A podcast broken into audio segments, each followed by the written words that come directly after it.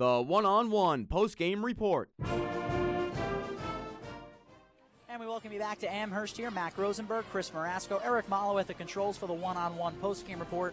UMass with a 90 to 52 win over Fordham this afternoon. And we are waiting on associate head coach David Duke to join us. Uh, coming over here, Duke going to make his way over. And well, Chris, uh, certainly a tough finish. Obviously, nothing that you expected coming in, but I'm sure Coach Duke will tell us you just have to be able to look ahead now because it gets no easier with VCU this week. Yeah, that's right. And I'm sure that Tom Pecora will have this game playing on the bus ride home. He's going to have his team watch it all over again just to see what went wrong, what they can do differently, and how they can improve for their game coming up against VCU. It's going to be tough to watch, but it's something he likes to do after a loss. And for this team. I think Chris Whitehead was a bright spot today. Frazier looked all right on the offensive side, but it was a struggle on both sides of the floor. UMass improves to 8 0 at home. Fordham at 2 and 7 now on the road, and Coach Duke joins us. Uh, Coach, uh, you had a, a, little bit of a good start to this game. You led 7 0. What happened after that? We had a couple of untimely turnovers there, you know, so instead of getting out to, to 10 and to 15 there, we stayed at 7 for a while. And coach, with so much of their focus being on Frazier and Severe, when they dish it off to other guys who have open looks, it seems that really they weren't able to hit those open shots. Guys like Brian Smith and Mandell Thomas. And how hard is it to coach and try to win in a game like that? Well, it's tough. You know, we all struggled shooting the ball tonight. John was, was about two for 14. You know, he struggled shooting from three. Branden as well. He made a couple late.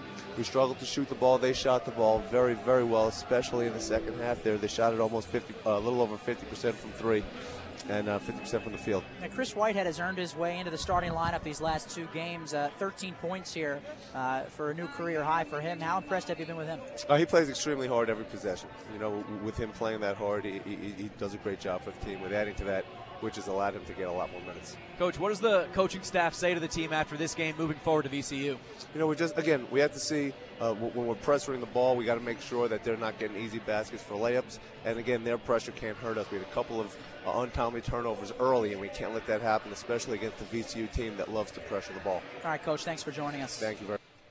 And that is Associate Head Coach David Duke joining us as he does after each and every Fordham Rams basketball game. And let's get to our players of the game. Chris, who do you have? Well, looking at players of the game for Fordham, I'm going to go with Branden Frazier. I chose Whitehead last game, and while he had a better game this game than he did last game, it's overshadowed by the margin of difference with Fordham taking the loss. So Frazier was 4 of 10. He was 3 of 7 from 3. He had 5 rebounds, 12 points, 4 assists. He's my player of the game for Fordham. Looking at the other side, I'm going to take Chaz Williams. He was just tremendous. He could have scored 30, but he was out of this game with so much time left on the clock in the second that he's going to finish with 18 total points, 8 assists, 4 rebounds and one oh check that three steals. He's my player of the game for UMass. My player of the game for Fordham. Uh, it's between Whitehead and Frazier. I'll give it to Frazier because he struggled in the first half, came out in the second half, and just you could tell how hard he was trying to get something going in the paint for Fordham. 12 points. He finishes four of 10 from the field. He also had five rebounds. And for UMass, well, uh, let, us see. I mean, it's take your pick in, in a game like this. Uh, I'll go with Raphael Putney because he's a guy that he can stretch out and shoot that three. You bring the big guy on defense with him. And uh, it's certainly not easy defensively when you can have a guy who's 6'9 who can shoot the three pretty comfortably. At 13 points, he was 3 of 5 from distance.